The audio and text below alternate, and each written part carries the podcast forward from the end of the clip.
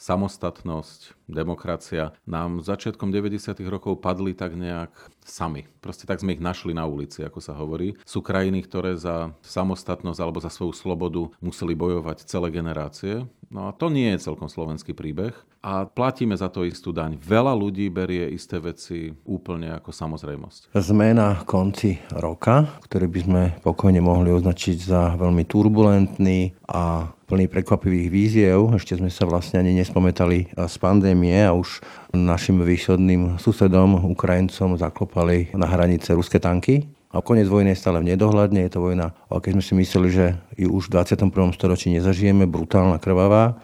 K tomu prišli aj inflačné dôsledky, energetické dôsledky, krízy a aby toho nebolo na nás Slovákov málo, tak tu máme aj zásadnú krízu politického systému, kde potom, ako padla Matovičová vláda, už e, nevydržala ani Hegerová vláda a dnes sa debatuje o tom, či budú voľby, kedy budú voľby, predčasné voľby, či riadne voľby. Na Slovensku počet ľudí, ktorí či už sú zakonšpirovaní, či už majú veľmi svojské predstavy o tom, ako funguje demokracia a podliehajú tomu, čo my sociológovia voláme kognitívne havárie, tak týchto ľudí je na Slovensku pomerne veľmi veľa a bohužiaľ dokonca pribúda pribúdajú. No a keď takých ľudí máte tak veľa, že sa to blíži polovici populácie, no tak jednoducho ľudia, ktorí chcú robiť modernú politiku, prípadne robiť nejaké reformy, ktoré krajinu posunú dopredu, veľmi nemajú z čoho variť. Témy pre sociologa Michala Vašička. Dobrý deň. Dobrý deň, prajem. Počúvate Ráno na hlas. Pekný deň a pokoj v duši praje. Braň Robšinský. Získajte rok špičkovej digitálnej ochrany zdarma. Spoločnosť ESET oslavuje svoje 30. narodeniny a pri tejto príležitosti ponúka ochranu na 3 roky za cenu dvoch. Časovo limitovaná akcia 3 za 2 platí na oceňované bezpečnostné produkty pre počítače, smartfóny aj tablety. Pridajte sa aj vy k 120 miliónom spokojných zákazníkov po celom svete. Viac informácií nájdete na www.eset.sk. Michal, tak ako by si ty zglosoval eh, tento uplynulý rok? Nahrávame to krátko pred eh, Vianočnými sviatkami. Rok 2022, presne ako bolo povedané, bol mimoriadne turbulentný a on vlastne v mojich očiach reprezentuje to, čo iba prichádza a to je stav permanentnej krízy. A teraz viem, že niektorí sa usmiali, že som negativista, ako mi niektorí sa snažia vštepiť, ale to, že svet 21.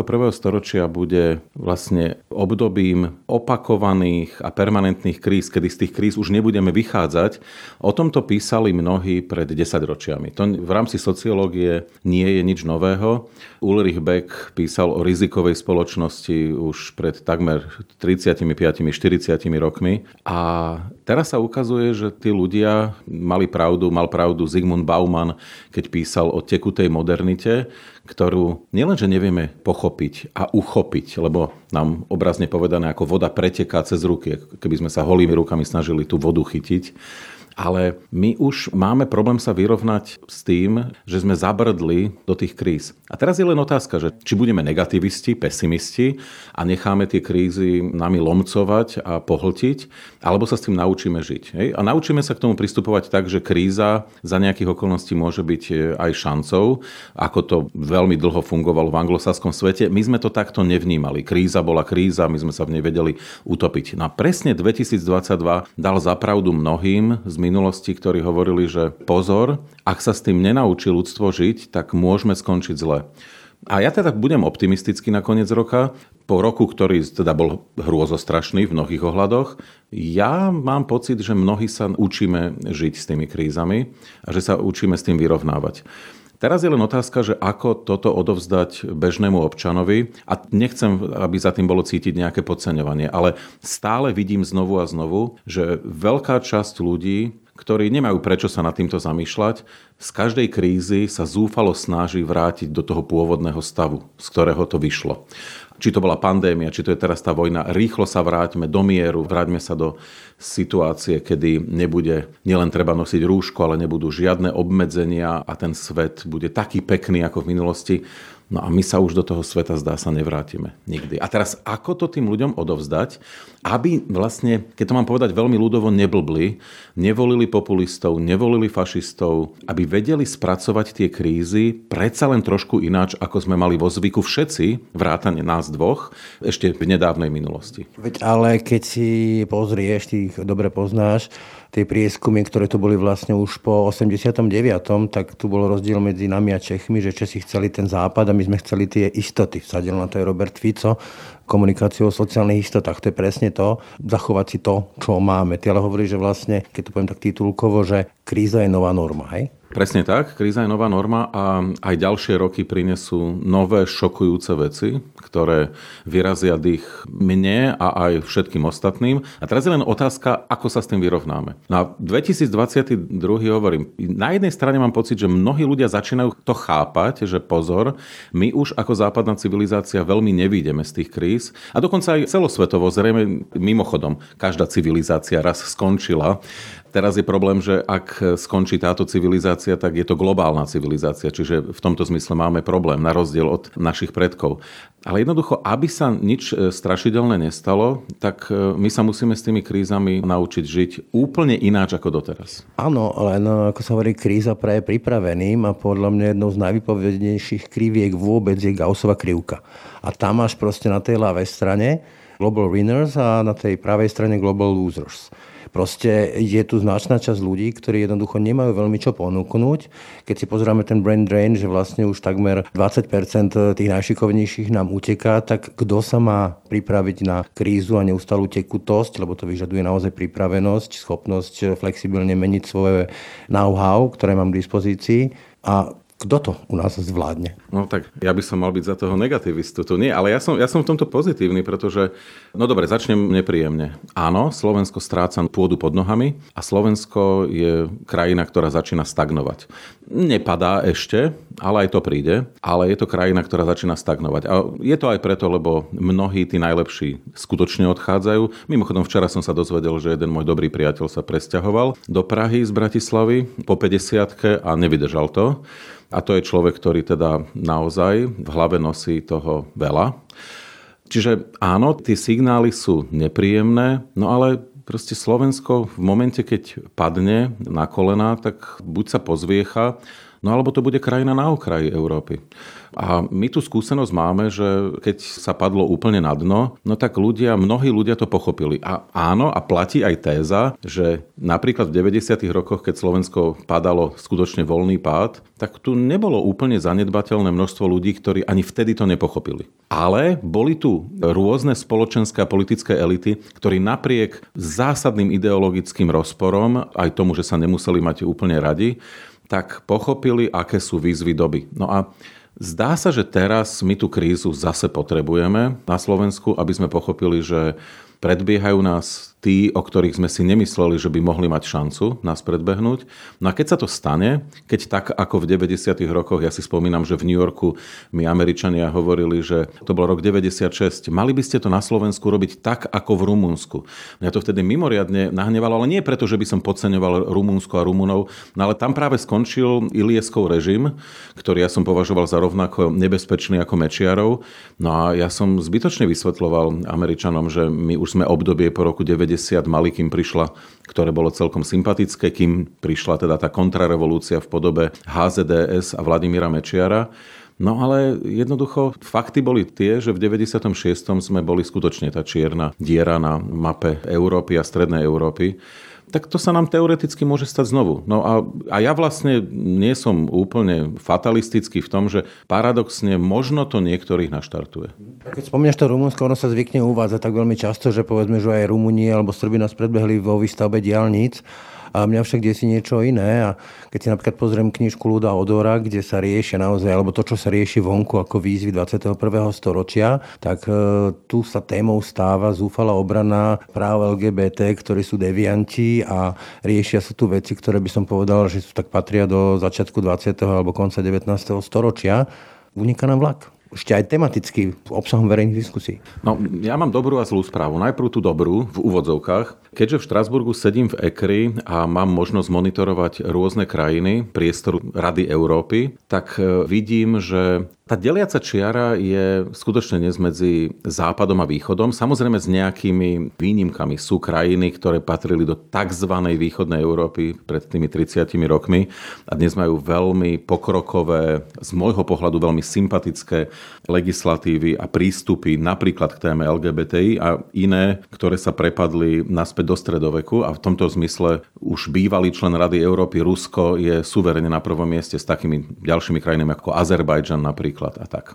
Je to vlastne v celom tom priestore, vysvetlenia sú mnohé, jedno je aj z tých, že kým obyvateľia západnej Európy bez ohľadu na to, že či patrili k sekulárnejším krajinám ako je Francúzsko, či to boli krajiny protestantské alebo skôr katolícke, alebo v tomto zmysle viac tradičné, mali celé desiatky rokov priestor rozdiskutovať tému ľudských práv skutočne do hĺbky. V školách to bola veľmi dôležitá téma. My máme proste sklz, ktorý je veľký. Áno, to je proste 40 rokov niekedy od konca druhej svetovej vojny, ktoré nám chýbajú a ono sa to úplne nedá dohnať cez, ako sa hovorí, večer. Donesiem sociologický pohľad na to ešte. Existuje niečo, čo sa volá Hajnalová línia a to je taká pomyselná čiara, ktorá oddeluje západ a východ v zmysle štruktúry rodiny a, to, a o tom, ako sa o rodine rozmýšľa. No a tá Hajnalová línia oddeluje teda západ a východ, kým západ má prísne nukleárnu rodinu, ten východ má širšiu domácnosť. Ale? Trošku je to aj, aj, aj o tej kmeňovej, áno presne tak, kmeňovej mentalite. No a paradoxne, keď si natiahnete priamku medzi Terstom a Petrohradom, a to je tá Hajnalová línia, tak ona ide presne po hraniciach Českej a Slovenskej republiky. V tomto zmysle ako keby oddeluje Českú republiku, ktorá je aj v tomto duchu západná a Slovensko, ktoré je viac východné, ale to iba na dokreslenie situácie. Takto o tom môžeme uvažovať v mnohých iných ohľadoch. Presne to som, eh, by som nadviazal, keď spomínaš tie klany, tak e, je to také vnímanie my a oni, respektíve naši ľudia, hej. Aby to nezostalo len u tých homosexuálov, alebo teda LGBT komunity, ale ty poznáš mnohé všetky tie prieskumy o tom, že sused Róm sused Moslim a sused Černoch, pomáhať Ukrajine, pomáhať tretiemu svetu a tak ďalej, že to vnímame, že to nie sú naši ľudia, tým sa nepomáha, tými sa nesusedí, s tými sa nerozpráva. A to sa potom premieta aj v tej politike, náš klan klan. Áno, no ja skúsim tú myšlienku vlastne dokončiť v tomto zmysle. Áno, toto je pravda. Opäť, je to do značnej miery prítomné v celom tom priestore tej východnej Európy alebo východnej strednej Európy. A súvisí to vlastne s istým typom sociálneho kapitálu. Ten sociálny kapitál, nechcem to tu komplikovať, lebo to je od, od veci, ktoré vlastne prednášam a tam je priestor na to, aby sa o tom hovorilo širšie. Sociálny kapitál je tiež kapitálom ako čokoľvek iné. Väčšinou, keď sa povie kapitál, si ľudia predstavia finančný kapitál. Známosti, keď to veľmi zjednoduším. Ale ten sociálny kapitál je, ešte existuje nejaký vzdelanostný kapitál, kultúrny kapitál. Na ten sociálny kapitál to je nejaká suma kontaktov, sietí, ktoré sme schopní mobilizovať v čase nejakej krízy, no ale zároveň to vypovedá o tom, že to sú nejakí ľudia, voči ktorým my prejavujeme solidaritu a oni prejavujú solidaritu ku nám a prejavujeme aj nejakú empatiu. No a v tomto sa líšia krajiny medzi sebou, kým napríklad Švédsko je krajinou, ktorá má veľmi vysoký sociálny kapitál, ale aj voči ľuďom, ktorí majú iné charakteristiky ako Švédi, tak my väčšinou máme veľmi vysoký sociálny kapitál, ale k tým, ktorí majú také isté charakteristiky ako my. A na Slovensku dokonca to častokrát je o tom, že to nie je len o Slovákoch v zmysle etnickej skupiny, ale dokonca u ľudí, o ľuďoch z konkrétneho regiónu, ba dokonca konkrétneho mesta alebo dediny. Prízvuk stačí. Niekedy stačí prízvuk, presne no, tak. Že to presne oponuje tej kultúre pravidiel. Vidíme to napríklad v politike, že ja tam dám nejakého nominanta, lebo ja mu verím, lebo čo viem, Jahnátek Komiatice 70 ľudí na ministerstve zrazu, hej, lebo ja im verím, to sú moji ľudia. Aké tam tendre, aké tam pravidlá, aké tam konkurzy. To sa bije. Áno, no a Slovensko jednoducho, a teraz opäť veľmi sa snažím to povedať citlivo a nie tak, aby niekto sa cítil urazený. Slovensko v tomto je jednoducho iné ako krajiny západnej Európy, alebo ešte je iné. Samozrejme, to sa nejako v čase mení, nedá sa to paušalizovať o celej populácii, ale je tu ist, sú tu nejaké korene tej občianskej a politickej kultúry. No a v prípade Slovenska, ona sa to v sociológii volá, že máme parochiálnu občianskú kultúru, teda kultúru, ktorá je založená na kmeňovej nejakej podstate. Fajn. Toto všetko ale vieme. To sú v podstate známe veci. No a v prípade, aby som sa vrátil k tomu LGBTI a tej ohromnej nenávisti, ktorú tu niektorí pociťujú, Samozrejme, to je vec zložitejšia, lebo tam je už veľmi veľa ideológie. Tam je dokonca časť, o ktorej málo hovoríme, že zo strany niektorých ľudí, ktorí sú tak nepriateľskí a až nenávistní voči LGBTI ľuďom, tak e, tam to už nie je iba o vymedzení sa voči domnelej dekadencii. Lebo tam už je to také vnímanie toho, že to je iba synonymum zápasu dobra a zla. Zjavenie svätého Jána, hej? No, dobrá a zla, kde tí, ktorí bojujú proti LGBTI, majú pocit, že sú na strane dobra a zlo vstúpilo vlastne medzi ľudí tým, že napríklad sú LGBTI. Ano, dokonca niektorí to vnímajú, že môžu byť obete, ale sú obete diabla a sú nástrojmi v rukách diabla. Bohužiaľ, aj takto to niektorí vnímajú. Ale ja že, sa... že, že, len vstúpim do reči, aby som to ujasnil. Chceš povedať teda, že ešte aj v tom 21. storočí s tými smartfónmi, s lietadlami prúdovými a neviem čím všetkým, ešte stále si tu pestujeme takéto mýtické detské myslenie? No samozrejme, to zase pozor. Aj v krajinách, ktoré majú veľmi dlhú osvieteneckú tradíciu, sú ľudia, ktorí zotrvávajú v svete mýtických postav. A teraz viem, že už idem do, ide do tuhého a že niekoho môžem sa dotknúť. Ľudia, ktorí sledujú horoskopy, to v podstate je veľmi podobné. Ľudia, ktorí majú pocit, že na nich vplýva konjunkcia Saturnu a Jupitera, ku ktorej prišlo nedávno. Ľudia, ktorí ezotericky cítia, že keď prejde čierna mačka cez cestu, že to bude mať vplyv na ich každodennosť alebo na ich šťastie v živote. To sú všetko vlastne príbehy, ktoré vznikli ešte v prvotno pospolnej spoločnosti, vznikli medzi ľuďmi, ktorí tancovali okolo ohňov. Sa šíri o to viac, čo ľudia sú neistejší práve tou tekutou dobou? No, to je o celkovo modernizácii. To je jednoducho o tom, nakoľko racionálne ľudia príjmu fakt, že moderný človek jednoducho sa riadi pravidlami, ktoré sú odsledovateľné, dokázateľné, nakoľko veda v tom najširšom slova zmysle prenikla do jeho života a že jednoducho tieto ezoterické, iracionálne predstavy jednoducho ne, nebude brať za bernú mincu. To neznamená, že keď idem v piatok 13. niekam, že mňa by to nenapadlo. Áno, mimochodom tiež si hovorím niekedy, že fúha, že naozaj som musel cestovať práve v piatok 13. Čiže to neznamená, že to ľudí nenapadne. Ale otázka je, aký veľký význam tomu pripisujeme. No a vrátim sa teda ešte k tomu LGBTI. Čiže to je dokonca už dnes veľmi absurdný príbeh e, z môjho pohľadu predstav o boji dobra a zla, Boha a diabla. Hej, ale ono to je, keď sa vrátime do každodennosti, takto to ľudia nie nevyhnutne pociťujú. Problém je ale v tom, že oni nevyjadrujú častokrát empatiu a tým pádom aj nejaký typ solidarity s ľuďmi, ktorí by mohli byť diskriminovaní, ktorí by mohli mať problémy, mohli by byť stigmatizovaní minimálne a oni to vlastne nevidia. A nevidia to preto, lebo tomu neprikladajú význam. A neprikladajú tomu význam, lebo nevedia sa stotožniť s niekým, kto na prvý pohľad vykazuje iné charakteristiky.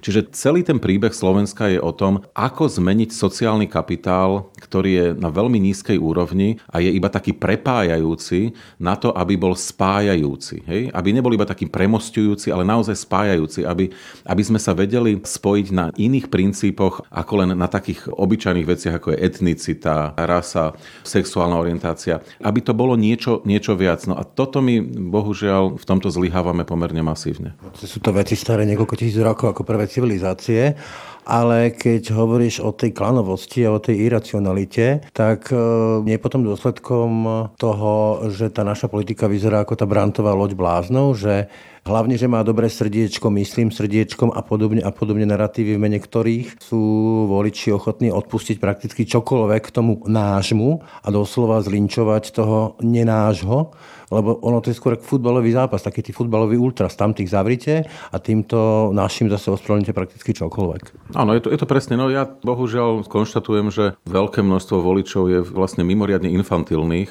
lebo vníma to ako zápas, vníma to veľmi emocionálne, cez stotožnenie sa s tými ľuďmi Treba sa od toho odosobniť. Ľudia, ktorí vládnu, to sú naši služobníci. My sme si ich... Skočím do reči, ale nemôže byť jedným z vysvetlení, bez toho, aby som ospravedlnil tých ľudí, aj to, že majú pocit, že už 25-30 rokov na nich tie elity kašľú, vždy im len niečo slúbia, nič sa z toho nesplní.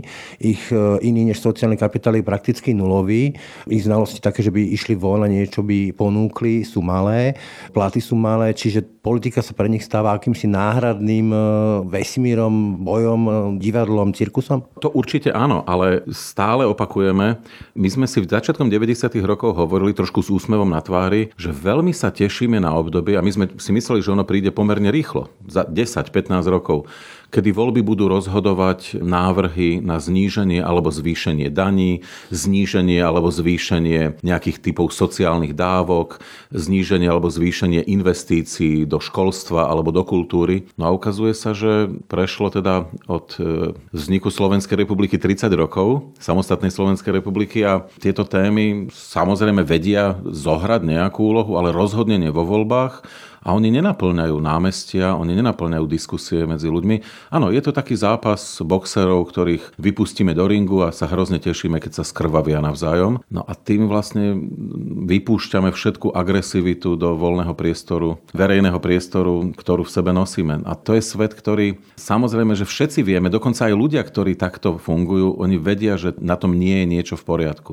Ale zároveň tie vzory správania, ktoré tu takto fungujú už veľmi dlho, sa opakujú opakujú zas a znovu. Napriek tomu, že tá racionalita u mnohých už dnes by vlastne mala výťaziť. My by sme chceli to posunúť do fázy, kedy by sme napríklad dnes, aby som bol aktuálny, vedeli rozlíšiť, že čo všetko môže priniesť napríklad vláda Olano alebo vláda SAS, ano? kde by sme začali rozlišovať, áno, Olano to je strana, ktorá je viac paternalistická, SAS to je menej paternalistická strana, skôr liberálna v tom ekonomickom slova zmysle.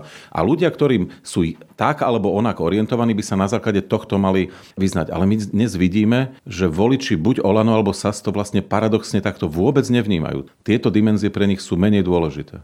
Ďalším negatívnym dôsledkom je, že tí politici to pomerne nehanebne zneužívajú, veď je úplne že absurdné dnes tá debata pre mňa ako dlhoročného politického novinára, že vláda, ktorá padne, nemá dôveru parlamentu, keďže sme v parlamentnej demokracii základný nástroj a im príde normálne, že by kľudne ešte rok vládli, však a čo, no však e, nejak to zlepíme.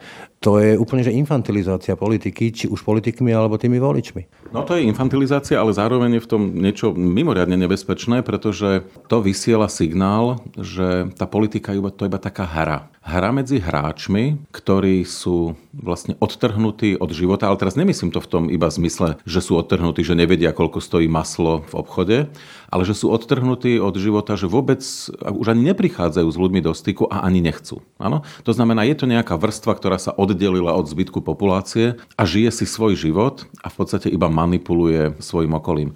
A na toto si politici vlastne musia dávať pozor. A mimochodom, keď sa pozrieme na štáty západnej Európy, tak v mnohých, a mnohých sa to pokazilo dramaticky, mimochodom pozrieme sa do Talianska, to je peklo. Ale v mnohých krajinách západnej Európy tie politické elity presne na toto si dávajú pozor. Aby náhodou nebol pocit, že oni vlastne nežijú ten život, ktorý žijú ostatní ľudia, pretože to potom nahrá tým populistom. A musím povedať, že v tomto zmysle je situácia na celom svete problematická. Sú výskumy, si spomínam na jeden teraz spred roka a pol, Pew Charitable Trust, ktorý e, sa pýtal v rôznych krajinách celého sveta, že či demokratický režim, ktorý majú v krajine, by si vyžadoval veľmi vážne opravy a reštrukturalizácie, alebo od tej, na tej škále od žiadnych až po naprosto zásadné. No a výsledok bol tristný, pretože v drvivej väčšine krajín sveta tí, ktorí hovorili, že si situácia vyžaduje zásadné zmeny demokratického režimu a jeho fungovania, alebo aspoň čiastočné, títo ľudia boli vo väčšine. Vo väčšine európskych krajín, dokonca v dramatickej väčšine.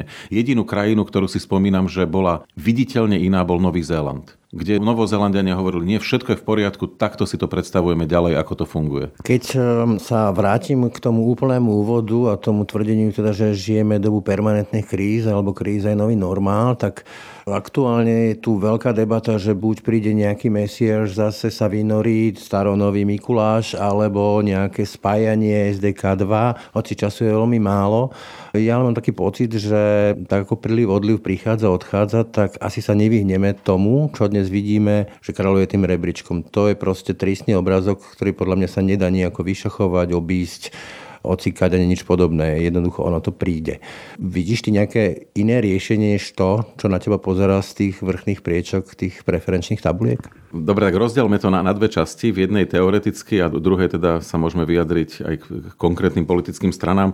Na to prvé, tak teoretickejšie, povedal som niečo pred chvíľou kritické k politickým a spoločenským elitám.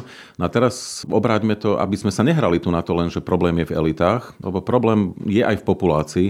A práve populisti mimochodom stále opakujú, posledne som to počul od Roberta Fica pred pár dňami, že tu niekto hovorí, že populácia je v neporiadku. Nie, ľudia sú vždy v poriadku, populácia sa nedá vymeniť. No to je síce pravda, že sa nedá vymeniť, ale to neznamená, že tá populácia nemá niečo problematické nasiate v tých hlavách. Na Slovensku počet ľudí, ktorí či už sú zakonšpirovaní, či už majú veľmi svojské predstavy o tom, ako funguje demokracia a podliehajú tomu, čo my sociológovia voláme kognitívne havárie, že jednoducho hovoria, v jednej vete povedia dve veci, ktoré sa navzájom úplne vylúčujú. A im to dáva perfektný zmysel, akurát to je logicky, to je, dokonca už logicky je to nezmysel, tak týchto ľudí je na Slovensku pomerne veľmi veľa a bohužiaľ dokonca pribúdajú. No a keď takých ľudí máte tak veľa, že sa to blíži polovici populácie, populácie, no tak jednoducho ľudia, ktorí chcú robiť modernú politiku, prípadne robiť nejaké reformy, ktoré krajinu posunú dopredu, veľmi nemajú z čoho variť. Hej. Pokiaľ takých ľudí je, ako v niektorých iných krajinách západnej Európy, 20-25%, ono zrazu ten priestor pre rôzne typy politík a tém, o ktorých sme hovorili, je širší. Čiže je fatalistické. Nie je to fatalistické. No proste aj na Slovensku boli predsa chvíle, kedy politické elity vedeli, to na, na, vedeli sa dohodnúť, vedeli to tak naukladať, aby to fungovalo. Ale tiež treba povedať, že za tých posledných 30 rokov 18 rokov vládli Mečiara Fico a iba 12 rokov vládli nejaké reformné sily. A to som do toho započítal už aj súčasnú vládu mimochodom, do tých 12 rokov. To boli dve Zurindové vlády, krátke ob... Moravčík. Moravčík, krátke obdobie Radičovej vlády a vlastne tie 2,5 roka teraz. No to bolo ešte áno pred vznikom Slovenskej republiky, ale problém je práve v tom, že tí reformátori potom vlastne aj toto vedeli, zúfalo sa ponáhľali, robili veci bez ohľadu na ich dopady, to je prípad napríklad tých Zurindových vlád, spätne môžeme vyhodnotiť množstvo vecí mimoriadne pozitívne, ale je faktom, že dopady to malo zásadné, ale reformátori nemali čas. Vedeli, že po nich môže prísť niekto, kto dokonca zaradí spiatočku. Nielen, že to nebude rozvíjať ďalej, ale dokonca teda sa vráti späť. No a práve vedomí si tohto chcem ako keby ospravedlniť v tomto zase tie politické elity, keď robia, ako sme sa tu bavili o tom kotrmelce, robia kompromisy, pretože vlastne vedia, že ich urobiť musia že strana populistov, široko definovaných, je tak veľká, že vyskladať vládu, ktorá by mala elementárny konsenzus o dôležitých témach a nebodaj dokonca o kultúrno-civilizačných témach, je na Slovensku takmer nemožné. No, ja k tomu pridám tú spomienku na to, ako Donald Trump otestoval pevnosť e, amerických inštitúcií a takmer padli, a to sú americké inštitúcie, ktoré majú 200 rokov. A mňa by tak až nemuselo zaujímať, že kto bude konkrétne vládnuť rozhodnúť, ktoré strany, kto bude premiérom. Ale keď sa vrátim k tomu narratívu tých klanov a tej našej neúcty k ľudským právam, ktoré sa netýkajú priamo nás, tak sa obávam toho, že sa môžeme vrátiť v chápaní ľudských práv niekam e, možno ešte pred rok 89, že jednoducho sa nám tu zneonormalizuje spoločnosť že to bude tu pre tých, e, ako majú Američania WASP, White Anglo-Saxon Protestant, tak toto bude pre bielých katolíkov, alebo neviem, ako to správne definovať ale že to bude naozaj niečo ako nová neonormalizácia. Áno, môže sa stať všeličo a ja neukrývam, že ešte aj tie varianty vývoja po predčasných voľbách, nech už teda budú kedykoľvek, alebo dokonca po voľbách v riadnom termíne, vlastne dobrú variantu z môjho pohľadu ani nevidím. Vidím iba zlé varianty a ešte horšie alebo úplne tragické.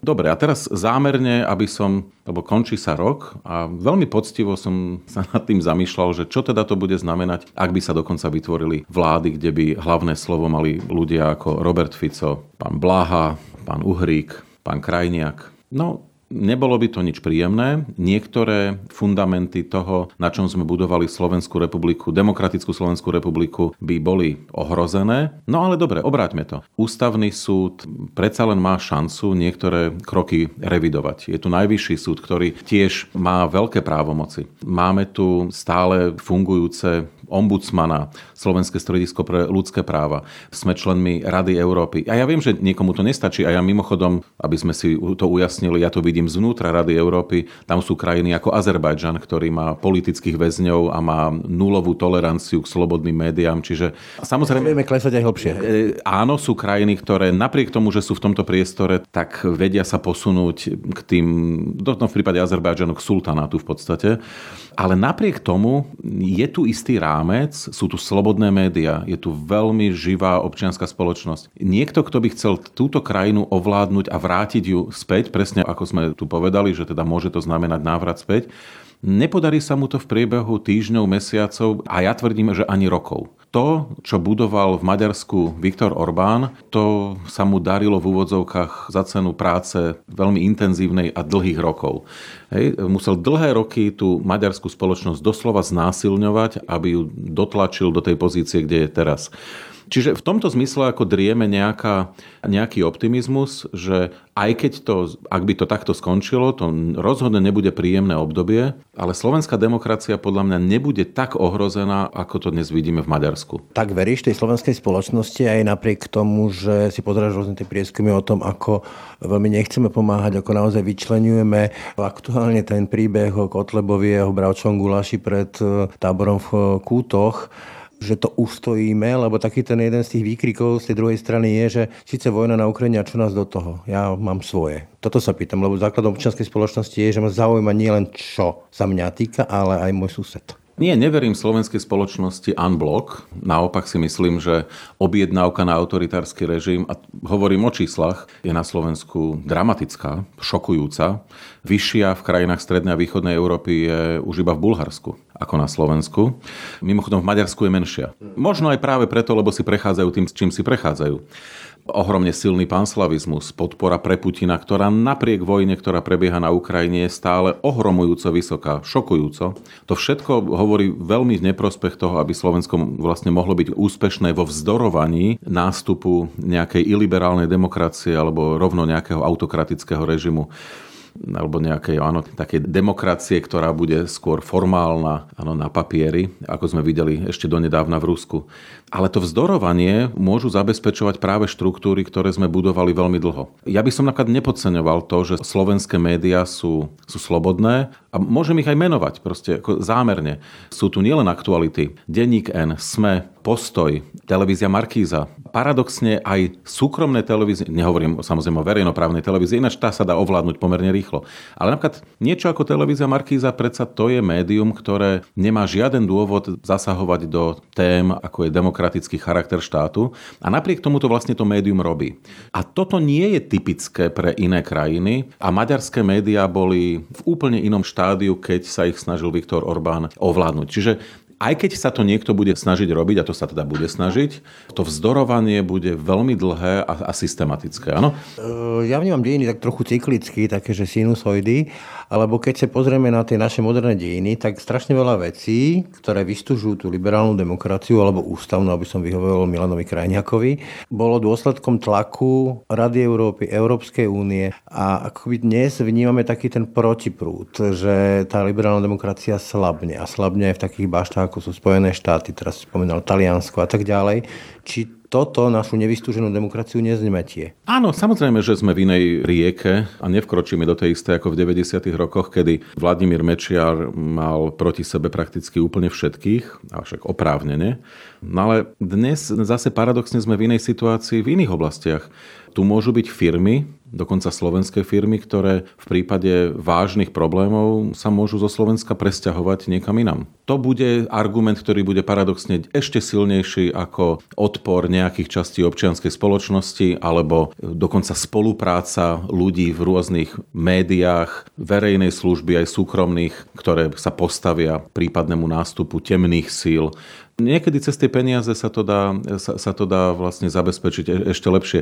Konec koncov tu môžu byť dnes ľudia, ktorí v minulosti mali blízko k ľuďom ako je Robert Fico alebo ešte v ďalekej minulosti k Vladimirovi Mečiarovi. No ale dnes v Spojenej Európskej únii oni vedia, že ich šance v rámci priestoru, ktorý bude predsa len fungovať trochu kultivovane, že sú paradoxne väčšie, ako keď jednoducho Slovensko sa začne prepadávať tam, kde sa prepadáva Maďarsko. Lebo ja nechcem to absolutizovať a nechcem byť za naivného. Maďarsko aj v tej situácii, ktorá je teraz, má nemecké firmy, má nemecké automobilky, banky, ktorým e, Viktor Orbán siahol na niektoré časti ich činnosti veľmi radikálne, napríklad rozpustil tie DSS, ktoré tam fungovali. Napriek tomu tie banky tam ostali. O tom nemusíme pochybovať a Slovensko nebude iné. Ale budú firmy, ktoré dnes môžu znamenať pre Slovensko ako zásadný inovačný impuls, ktoré keď odídu, tak proste Slovensko má vážny problém do budúcna. A toto mocní, nech už sú akokoľvek nastavení ideologicky, reflektovať budú. Daniam v rozpočte rozumejú, ale keď sa pozrieme na tú politickú scénu a na ten zúfalý obraz, je to podľa teba logický dôsledok tých voličov, ktorých tu máme, ktorí tu žijú, alebo má to aj nejaké riešenie, že proste niekde sa stala nejaká chyba, lebo sú tu permanentne debaty o volebnom systéme, hovorím, nejaké nové strany, nejaké všelijaké také technikálie, ktoré by mali ako keby obísť toho voliča a jeho vôľu. Áno, no to je vlastne to, ja som o tom už hovoril a to je to, o čom ľudia nechcú hovoriť, že počet ľudí alebo percento tej populácie, ktorá má veľmi svojské a vlastne veľmi infantilné predstavy o fungovaní demokratického systému a fungovaní modernej krajiny v 21. storočí je obrovské a, a naozaj sa z toho veľmi ťažko navarí dobré jedlo, v tomto zmysle politický pokrm nejaký. Ale znovu, jasné, že sa dá nejakým spôsobom upravovať systém a mimochodom Slovensko by, keď už hovoríme o tom, Slovensko by nebolo jedinou krajinou sveta, ktoré dospie k nejakým úpravám. Mimochodom, zase pozitívne o nás je, že ešte stále sme krajinou, ktorá má slobodné a férové voľby.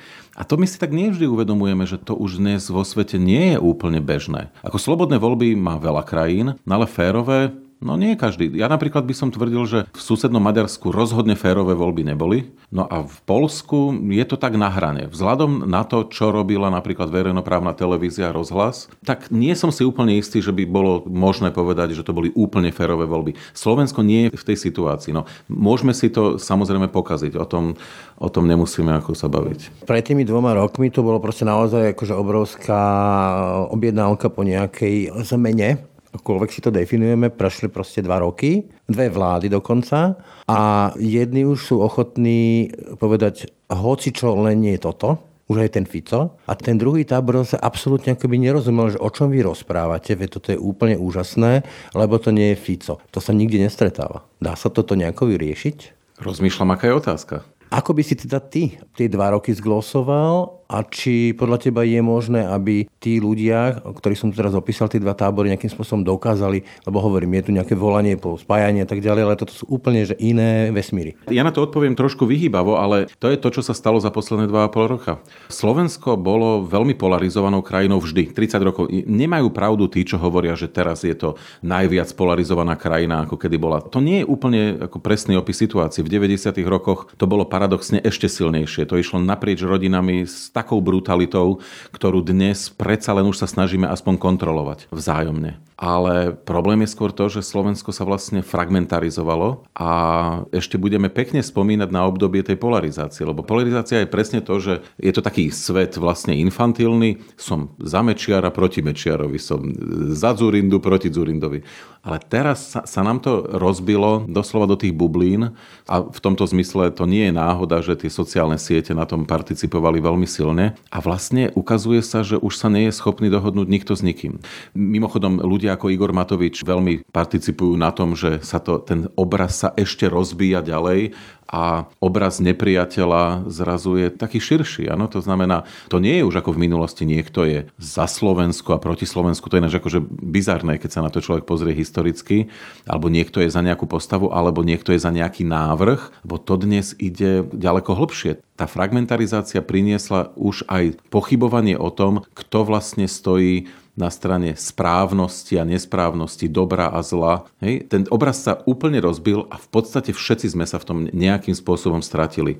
Robíme kompromisy v tej najobludnejšej podobe, počujem to z každého rohu, veď to ani nebude vadiť, keď budú vládnuť zlodeji, hlavne nech nie sú takí nekompetentní ako títo. A to sú kompromisy, ktoré pramenia práve z tej fragmentarizácie, že ľudia vlastne sa stratili v tom, čo je ešte dobré, zlé, čo je znesiteľné a čo je úplne na nevydržanie. To je o tom, že sa vytratil nejaký že väčší, veľký príbeh. V tom 98.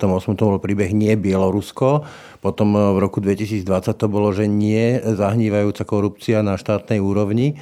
Dnes nepočujem, že by to existoval nejaký takýto motív, ktorý by dokázal tú fragmentarizáciu a vzájomné nepriateľstvo akoby nahradiť. Presne. Má, podľa teba je nejaký takýto príbeh?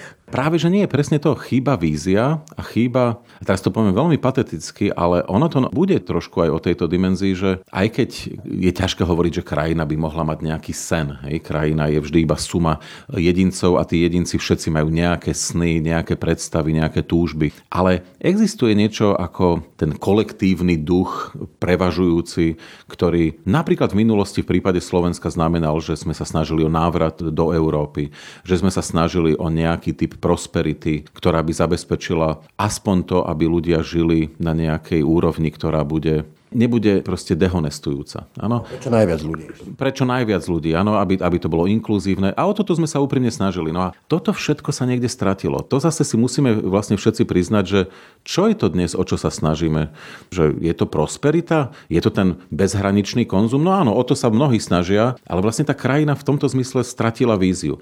Jedna časť krajiny pred 4 rokmi povedala, chceme primárne slušnú krajinu. Lebo však ona už je aj prosperujúca, je sa v podstate darí, ale my chceme hlavne slušnú krajinu. A teraz aj táto vízia niekde vyprchala ako gáfor. Co by podľa teba malo byť takou víziou? Alebo teda ty máš nejakú takú víziu, čo dnes by vedelo spojiť tých ľudí, lebo konzum nemobilizuje? Keby sme vedeli do jednoduchých hesiel pretlmočiť to, že je to kvalita života, ale nie nevyhnutne iba v materiálnej oblasti. Lebo v tom je totiž to už obsiahnutá aj tá slušnosť. Že je to slušná, inkluzívna krajina s istým typom vysokého sociálneho kapitálu. Áno? Čiže ja by som to vedel zhustiť do toho, že po tom, čo sme zabezpečili relatívne slušnú výkonnosť ekonomiky a aj tie diálnice s prepáčením sa raz postavia, mali by sme ďaleko viac vnímať to, že chceme rozvíjať vysokú kvalitu života práve v oblastiach, ktoré nie nevyhnutne a priamočiaro súvisia s matériou a s peniazmi.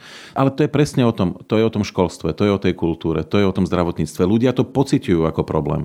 Veľmi ich to trápi, no ale potom prídu ako voliči voliť a zrazu tieto dimenzie úplne sa vytratia. Čiže vlastne je to o nejakej nekonzistencii a samozrejme, že teraz každý povie, no dobre, ale akú ja mám ponuku, akú ponuku dostávam, koho ja vlastne mám voliť, aby som teda vyjadril svoju túžbu po kvalite života. Áno, to je pravda, ale tá občianská a politická participácia dnes je ďaleko širšia. Ja ako človek, ktorý sledujem aj to, akým spôsobom ľudia participujú, zúčastňujú sa diania v, v priestore verejnom, no tak vidím, že je obrovské množstvo ľudí, ktorí neparticipujú žiadnym spôsobom vrátane toho, že nejdú voliť. Áno? A znovu, niekto povie, že no ale toto je strašne abstraktné.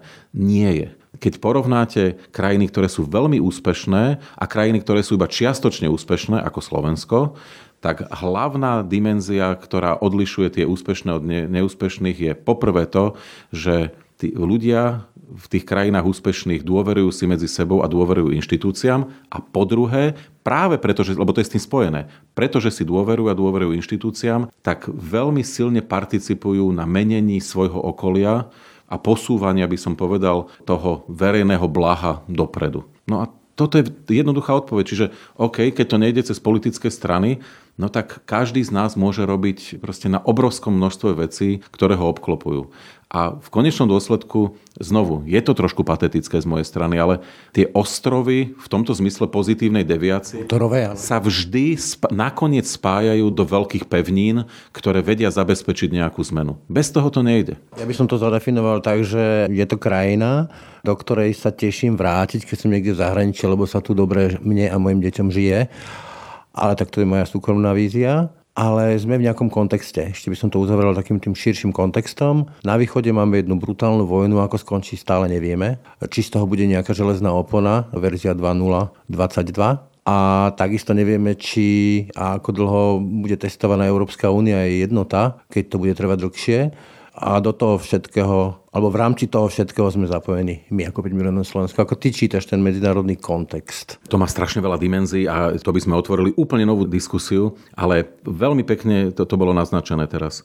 Konflikt na Ukrajine ani zďaleka nie je iba o Ukrajine a ani zďaleka nie je z toho ruského pohľadu, zámerne poviem aj ten ruský pohľad, o snahe o zabezpečenie si vplyvu tam, kde to Rusi cítia, že je to ich. Hej? To je predovšetkým o tom, čo bolo povedané. Toto je testovanie jednoty Európskej únie únie a je to testovanie toho, že či Európska únia sa ukáže ako do budúcna života schopný organizmus. No a keď sa ukáže, že nie je úplne života schopný, tak máme všetci obrovský problém a Slovensko ako maličká krajina v strednej Európe by som tvrdil, že jeden z najväčších. To sa potom vraciame niekedy do éry Viedenského kongresu 19. storočia vojen. Presne tak. A ak Slovensko chce uchovať si ten mier, o ktorom tu sa tu všetci veľmi rozprávajú, a to je dobré, že o tom rozprávajú, tak e, našou jedinou šancou je byť veľmi konsenzuálny s istým európskym smerovaním, ktoré dnes ešte stále sa točí okolo nejakého konsenzu. No a plus pridať sa k na našim susedom v Strednej Európe, ktorí